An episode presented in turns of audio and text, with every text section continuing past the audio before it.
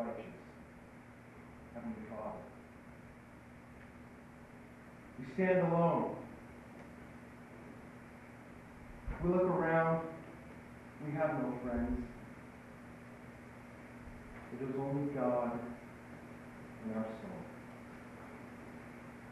The question went out. And everybody gave the answer. I want to go home.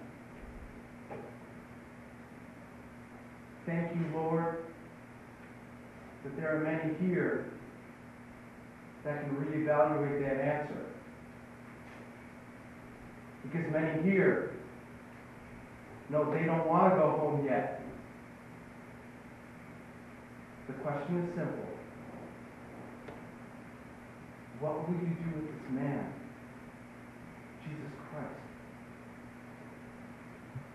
What will you do with his blood was shed for you? Heavenly Father, thank you that there is choice, yet still today. In Jesus' name we pray.